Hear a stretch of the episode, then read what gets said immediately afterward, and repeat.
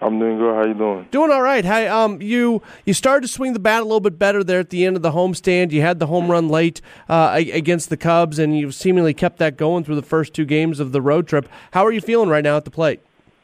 Um, I'm feeling better. You know, I'm feeling better. Just um, just trying to go out there. You know, just um, trying to stay uh, inside the ball. You know, and just look for a good pitch and don't miss it. How tough is it when maybe you don't start off the season just the way you want to, but to, to go out there and stay true to what you know you can do and not start pressing?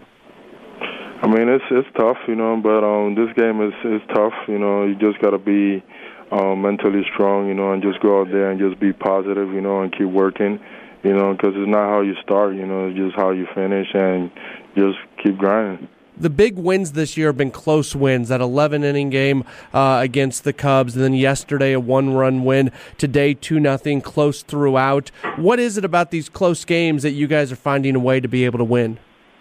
I mean, um, I give a lot of credit to our pitching staff. You know, um, they've been doing a lot of really good things on the mound. So um, I think um, it's because of them. You know, and we we've been um, really good getting some runs early you know, so that's that's really that's a really good help for us. Yeah, how about the job by Chase Anderson today? He doesn't give up a run, just three hits in seven innings. How good was he?